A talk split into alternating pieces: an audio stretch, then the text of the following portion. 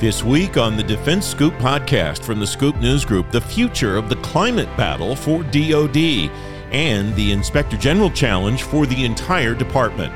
It's Wednesday, October 19th, 2022. Welcome to the Defense Scoop podcast. Every week, you'll learn what's going on in defense technology. I'm the host of the Defense Scoop podcast, Francis Rose. Here's what's happening now. The Office of the Secretary of Defense has its own Chief Information Officer and a big AI move for the Army. Mark Pomerleau and Brandy Vincent are reporters for Defense Scoop. Uh, Brandy, I start with you. We missed both of you, all three of you, John Harper included, as you were at AUSA last week. The Office of the Secretary of Defense has a CIO for the first time in a time when the department seems to be trying to consolidate billets. What's the reasoning behind establishing a CIO office specifically for OSD? Welcome. Thank you so much, Francis, and thanks for having us. Um, I would say that this move to establish a CIO with an OSD builds on many moves that Deputy Defense Secretary Kathleen Hicks has been making um, throughout her tenure to sort of scale technological capabilities help scale them across DoD. Um, what happened was last week they established a brand new directorate uh, the Information Management and Technology, or IM&T Directorate, within the Office of the Secretary of Defense, and um, expanded the role of the Director of Administration and Management um, to also be the first CIO of all OSD components. It was not made immediately clear uh, by OSD um, why and how this came to be, but in a memo, uh, Hicks said that cost driven IT consolidation efforts, increased demand uh, due to remote work, and rapid advancements in technology have highlighted this need for strengthened oversight. Um, and it was reported a little bit later on um, that uh, this was also sort of um, which was sort of my inclination, inspired by uh, an assessment that had been unfolding over the summer in DoD about um, its IT sort of landscape. Danielle Metz was uh, leading that study, and she's a longtime Pentagon IT executive, um, and now she's going to be the director of that new IM&T function. Um, and so I think this is just another waypoint in a broader and bigger push uh, by Heck, Hicks and Pentagon leadership to um, sort of coordinate and uh, consolidate and sort of streamline um, a lot of those data centered uh, efforts. Um, and I think it's going to be uh, just we're, we're going to see more of this and more memos coming forward. It's a fascinating structure to me, Brandy, because the director of administration and management job is known as the mayor of the Pentagon. He basically oversees the operation of the Pentagon. And that person right now is Mike Donley, who's the former Secretary of the Air Force, held a number of other jobs in DOD over the years. And Secretary Hicks writes the DA&M will lead engagement between OSD components and IT service providers, develop and advocate for application and system modernization, and serve as the cyber risk manager for cybersecurity related issues in OSD. Now, Mike Donley doesn't have an IT background per se, but it strikes me that as I read your report, it looks like Mike is going to be kind of the COO, the chief operating officer of the IT operation. And Danielle is going to be the implementer, the person who gets the IT nuts and bolts done. You think that's a fair read on how this will will probably shake out, Brandy? I think so, Francis. But you know, at this point, to me, there are so many things that are unclear um, and uh, raise a lot of questions about maybe more difficulties uh, caused by bureaucracy. For instance, um, this role is obviously different than DoD's overall CIO, John Sherman, um, and he's the principal advisor to the Secretary of Defense on critical IT functions. But it's still not clear really how this OSD CIO is going to work with Sherman. Um, in another memorandum recently, Hicks uh, called for every single OSD component to name a data officer. She gave them 30 days, uh, and that deadline was this weekend. I reported yesterday um, that her team has still not gotten a full list of those new data officers. It's also unclear how those data officers will work with the OSD CIO. Um, and so I think that there there's open questions that remain, but it's very clear that they're trying to uh, consolidate and sort of make sense of uh, different sort of um, siloed tech elements to make uh, OSD, especially a more kind of data centric and data driven enterprise. Well, I look forward to you helping to make those things more clear, the things that you designated as unclear as time goes on. Mark, welcome. Thanks for joining me today. Uh, you write about the Army transitioning to artificial intelligence algorithms through its technology gateway. What is the Army's technology gateway and what function is it serving for the Army? Welcome. Sure. Th- thanks, Francis. Uh, so, the Technology Gateway is part of the Army's Project Convergence experiment. Uh, I'm sure listeners are very familiar with Project Convergence um, as the Army's contribution to the Pentagon's JADC2 initiative. Um, and so essentially project convergence is a, is a huge experiment right um, it's inviting the, the joint services and this year for the first time multinational partners to, to come and in an operational scenario seek to integrate their technologies um, communication systems uh, kinetic systems and see how they all work together uh, in, a, in, a, realistic scenario and uh, for the first time this year they've set up this uh, technology gateway um, what officials realized was they wanted essentially a pathway ahead of the experiment for members of industry to be able to uh, come in and actually plug their systems in and, and essentially solve some problems for the army. Um, the goal being obviously uh, to get these things squared away before the exercise, but also uh, help the Army inform uh, future requirements, future systems, future needs, and um, eventually maybe even transition some of these into programs of record that they could actually use um, in, in future conflict. Is this a building block on work that the Army's already been doing regarding AI, or is this something that you had not learned about before this information came out? Sure. So I, I think it's it's part of a of a pattern. Um, now the this this gateway is, is much bigger than than just AI. Um, some of the technologies that they've featured um, are counter UAS. Some have have focused on um, extending the range of their network.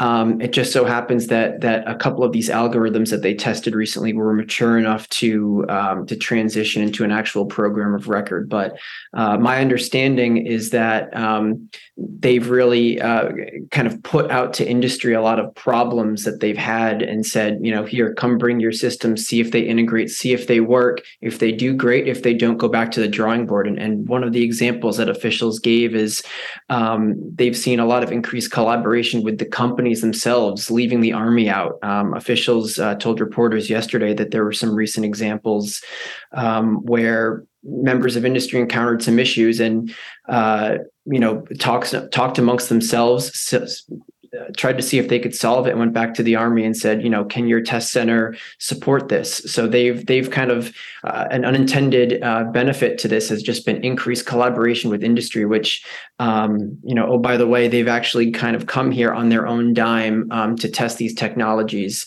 Um, I, I, don't believe that they're actually getting any funding from the army specifically to bring some of their their technologies and and um, internal investments to this uh, event the piece of that that I think is the most interesting too, Mark, is the idea that these companies are collaborating amongst themselves without the Army's input, guidance, leadership, because that's kind of the nirvana, I would think, for what the Army wants to build. They'd like to have this ecosystem of innovation that exists with or without them that they don't have to ask questions of necessarily all the time.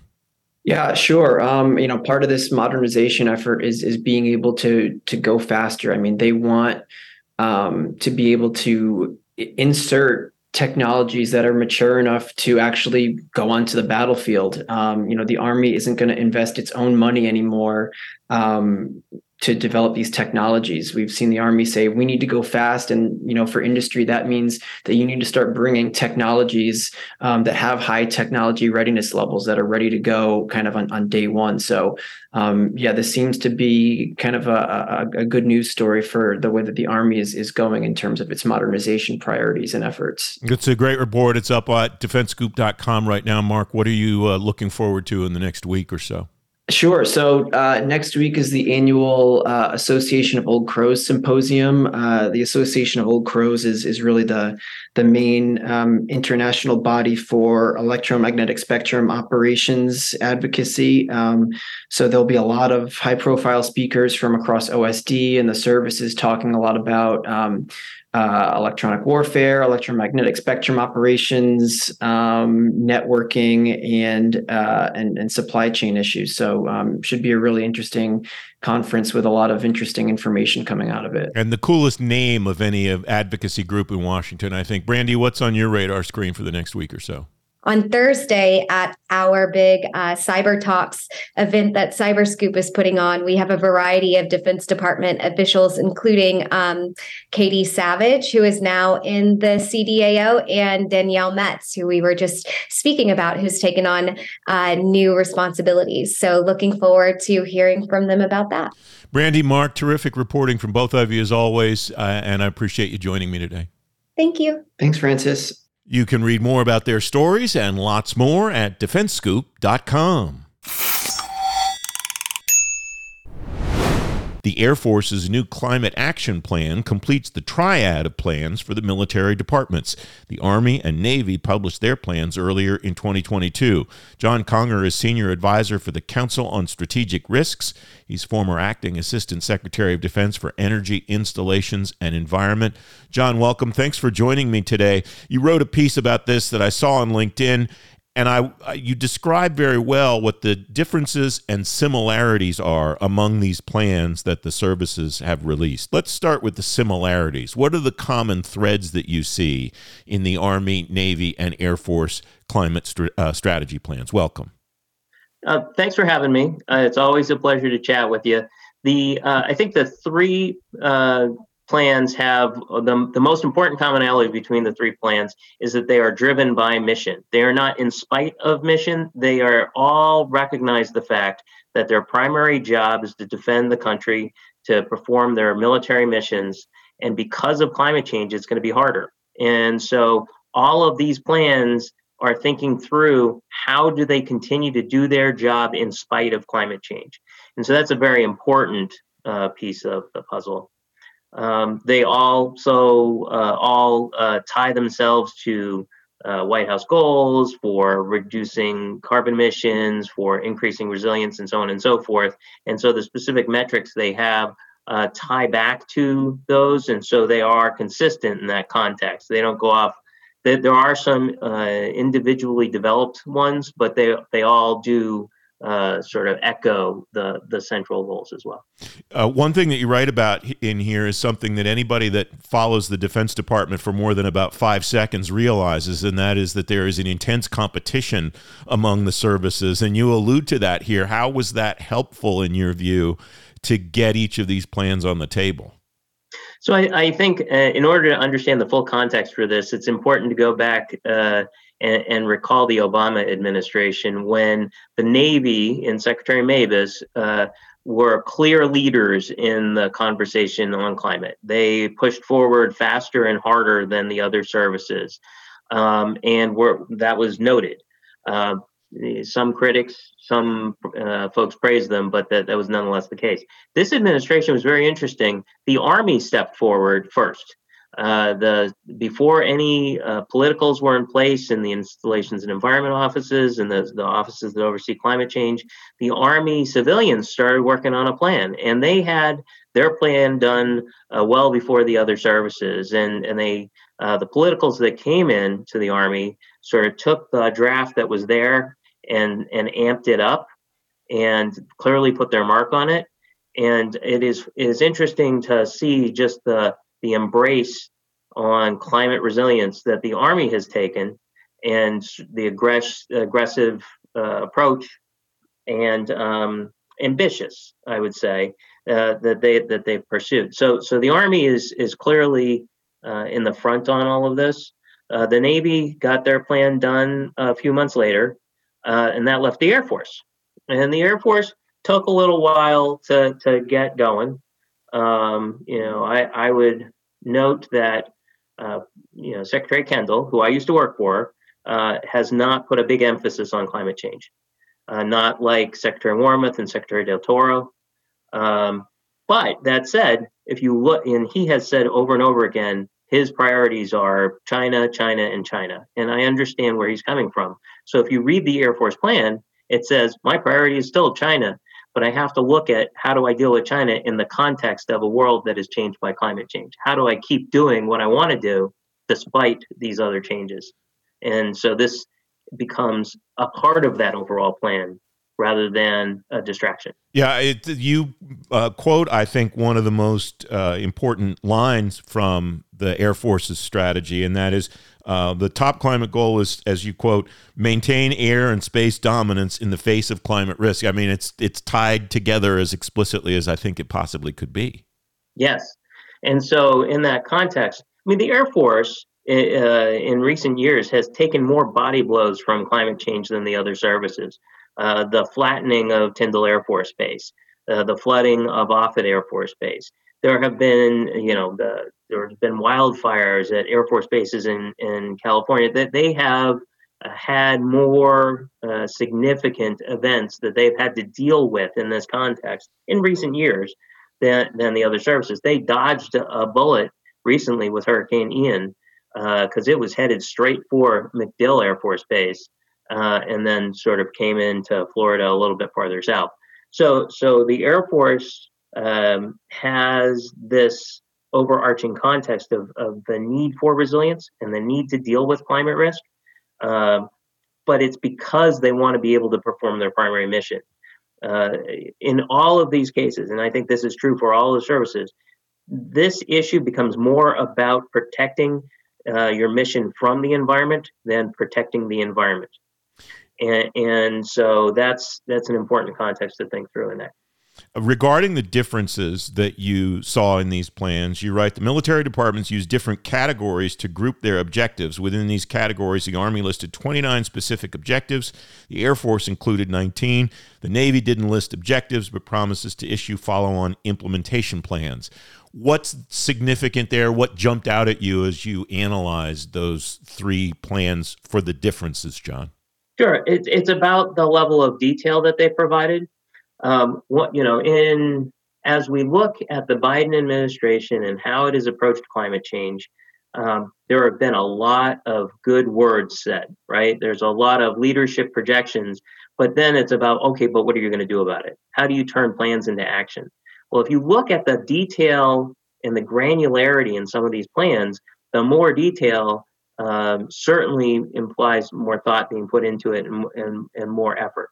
The Army you know, it's funny. It, I put out this uh, assessment, and almost immediately after it, uh, the Army came out with an implementation plan with, you know, for each of its objectives, multiple metrics and multiple tasks that they are looking to do. So it's even more than that 29. They they have delved into detail and assignments and who's going to have to do what by what year. Um, it, it, it was a very impressive amount of work. The Navy's working on that. Uh, the Air Force put in its near-term metrics within its overall plan, and uh, but it's just they have fewer uh, that, that, that they are including and measuring against. And in some respects, you know that's a that's an important strategy too because uh, if everything is a priority, then nothing's a priority. So if you overwhelm the folks who have to do the work, they're not going to get anything done. And so and tactically, uh, you, you, might want to make it a little bit um, uh, you know targeted in that context. Are there uh, technologies, are there goals, are there commitments, anything like that that you see among these three plans that struck you as, I didn't expect to see that? I don't know if they can do that. It's going to take a concerted effort to hit that mark. Anything like that, John? Sure. But I think that, that those kinds of the ones that they do include uh, tend to be farther out. Um, I think that it's probably the case that the very ambitious uh, goals from the White House and the very ambitious goals in these plans uh, are going to be hard. Uh, if it was easy, then it wouldn't be as noteworthy. Uh, but they are all looking to be uh, to have their electricity uh, provided as carbon-free electricity by 2030. That's a pretty short time frame. I don't know if the grid is going to have enough carbon-free electricity to provide it to all of them by then. They may, but but that's going to be its own challenge. But if you look farther out and you think about technology, the Army uh, has a goal by 2050 to have um, tactical vehicles electrified uh, in that time frame, and they acknowledge that the technology. To, if we were to try to do that today, we wouldn't be able to do it. But you know, that's 30 years from now. And in 30 years, people invent a lot of things, and the in- innovation engine and the ingenuity uh, of of the folks that work for the Defense Department and for the country uh, across the board, uh, there there there are certainly opportunities to move in that direction. So, are we going to have uh, you know electric tanks? I don't know, but that seems uh, like a stretch to me. But uh, but who knows? Because people invent lots of stuff. Uh, right now, they're moving to hybrids because they know they can do that. They know they're going to save 20 to 25 percent on their fuel use. They're going to save on logistics. There's, uh, and I've heard it characterized as a hybrid imperative. There is no reason not to do this. Uh, but but going full electric, you're going to have to to invent a whole new logistics system, just like we're encountering in the U.S. with not enough charging stations. Um, they're going to have to figure, you know, they've figured out how to deliver fuel to the battlefield how are you going to deliver electricity to the battlefield? Uh, that's that's something they're going to have to think through and figure out uh, whether that's worth it and what additional advantages you get. The the other piece of that though is that if we if we figure it out and we have sort of evolved to directed energy weapons, um, if you have that kind of power on the battlefield, you're going to have additional capability for some of those more uh, sophisticated uh, weapon systems. One thing that you can't do with uh, a fossil fuel driven um, vehicle is you can't generate the the power for it on the battlefield. It has to be delivered to the battlefield. And with renewables, the possibility exists, as you say, the horizon is pretty far out to be able to do it. But the generation potential on the battlefield exists that doesn't exist in the environment that we live in now. I mean, and and I talked to any number of folks in uh, DLA and other organizations that talked about the logistical challenges of getting juice to the battlefield um, in Afghanistan, in particular. We are already leveraging the advantages of using solar in contingency bases, and that reduces the amount of fuel you have to deliver to the front lines. Uh, it puts fewer people at risk. And uh, not only that, but you are uh, operating more quietly and more efficiently uh, when, when you do that. So, so there are tactical advantages to solar and contingency bases.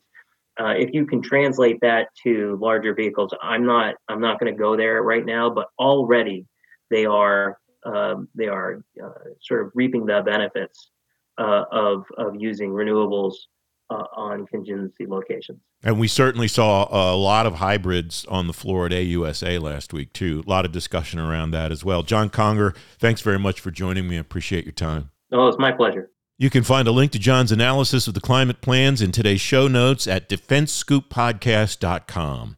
I'm Francis Rose, the host of the Defense Scoop podcast. A number of DoD leaders are coming to Cyber Talks Thursday. It's happening at the Waldorf Astoria in downtown DC. You can find a link to see the agenda and register in today's show notes at defensescooppodcast.com. Investigators in Defense Department Inspector General offices may not have the skills they need to do their jobs. Part of the problem may be numbers.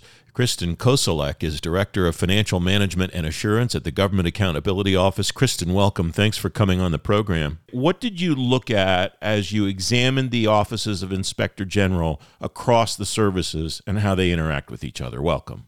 Thank you. Thanks for having me. Uh, yeah, as part of this review, we looked at the various military service and command inspector general offices across the Department of Defense. And I can give a little bit of background on those offices because they are a little bit different than what folks think of maybe as the Department of Defense Inspector General. And so these are offices that are established outside of the Inspector General Act. They are established through other statutory requirements or administratively within the organizations. And so there are four military service inspector generals. There are over 390 command inspector general offices, and there are 11 combatant command inspector general offices. And so this review really focused on those other than the federal agency IG offices. They looked at these other offices, and we really focused on how they are set up to conduct administrative investigations and do they have the right policies, procedures in place, training? Are the folks trained who are doing these um, investigations? Someone who's followed these issues from the outside, as I have over the years, would suspect that each one of these offices pretty much has its own kind of ad hoc way of reaching whatever end state it's supposed to reach. Is that what you found? That's absolutely right. But we did find So, certainly, each organization does set up their policies, procedures, training to best fit their needs. These offices are of all different sizes. And so, some you know the military service could be quite large and then some of the command offices can be just a few people so it does vary as to how they how they set up their organizations but we did find that really across the board they do have um, policies and procedures in place to set themselves up to conduct these investigations well the one issue we did find um, that we do have uh, recommendations about relates to how they are set up related to supporting their independence. And so, as I mentioned, they are established a little bit differently um, outside of the IG Act, so they don't have that structural independence. They, the inspector generals are often appointed by the secretary or by the commander. And so it's important that they still, despite that, have some level of independence that folks feel they can come to them and, and get a, a fair, independent investigation. And so we did find in some instances their policies were not explicit as to their independent authority to open an investigation when they felt that was the right thing to do. In some cases, um, there is language that would suggest they need to get permission from the head of the organization before doing that. And so we would recommend, you know, that if that were the case, that in, in a situation where they were denied the the authority to go ahead and start an investigation that that be elevated um, to a, a, service IG above them um, to, to make sure that was the right thing. We did find that um, the folks we talked to are not really aware of instances where an office has been denied the authority to start an investigation, but having that in their policies consistently. And like you said, um, that the ability to have some differences in your policies can create these opportunities for things to, to not be established as well as you might like. Another element of the independence that you cite is the option that uh, a command IG has to elevate an investigation to the service IG. Yes. But it didn't look like you found that that was necessarily an option that everybody was aware that they had, Kristen. Correct. It's not necessarily in the policies and procedures as a requirement to elevate it. And so our suggestion would be if you are denied the um, the authority to, to start the investigation, that you there would be a requirement to elevate it, and at that point, then the service IG who would have the authority to open investigation could do so if they felt that was the right path. In many instances, an IG investigation is not the right path. Some of the issues that come to these offices, you know, are best handled by the by command management, by service management, by other offices either inside or outside the Department of Defense. So we actually found that more than 90% of the issues that come to these offices do get referred to other places and, and that's absolutely the right thing to do in many cases you know these offices are not going to handle criminal investigations things like that so to the extent that an ig investigation is not appropriate it's appropriate that they get referred but to the extent that an office did think they should be starting an investigation and and were denied that um, having a requirement to elevate that um, in our opinion, would be the right thing to do. One of the ongoing themes of just about every conversation I have on this program recently, it seems, is people. Kristen, what did you find as far as how you looked at, or what what did you find when you looked at how the IG offices hire people, how they train them, and not just training during onboarding, but training throughout uh, one's career in an IG office? Yeah, that was an important, another important area that we looked at was how they um, train their people, how they hire and train. And so what we found is that almost across the board, there was a pretty good initial onboard training process that folks went to. And we found that there is a mix of people that work in these offices. Some are military, some are civilian. So they have some folks that are there, you know, maybe five, 20 years, but then they have military folks who rotate in and out and are maybe there three to five. And so they good get a good initial training. But we found that having requirements for ongoing training is where they were lacking.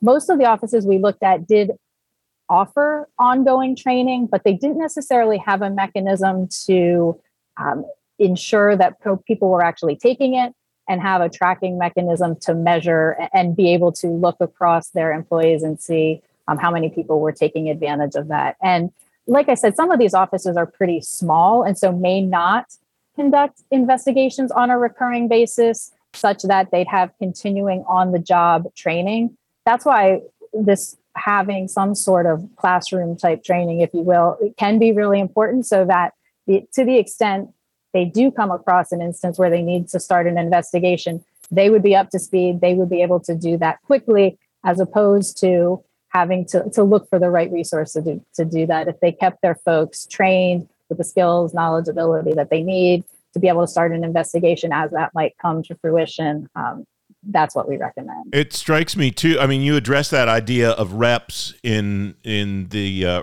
in the work that you did here. Um, many of the selected IGs don't regularly conduct administrative investigations, may not be able to maintain proficiencies through regular conduct of investigations. Is there a resource now that you found anywhere in DoD that those organizations can send their people for training or obtain training when they don't have a big enough size or a big enough volume to be able to do it on their own?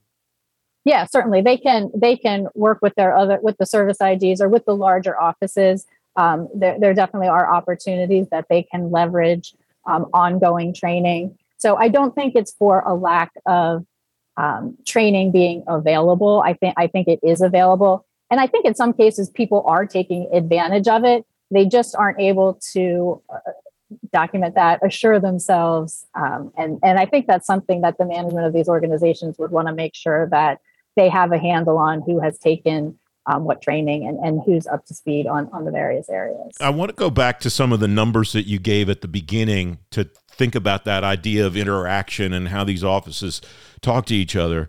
Because, I, you know, DOD, of course, has the reputation for its silos of excellence.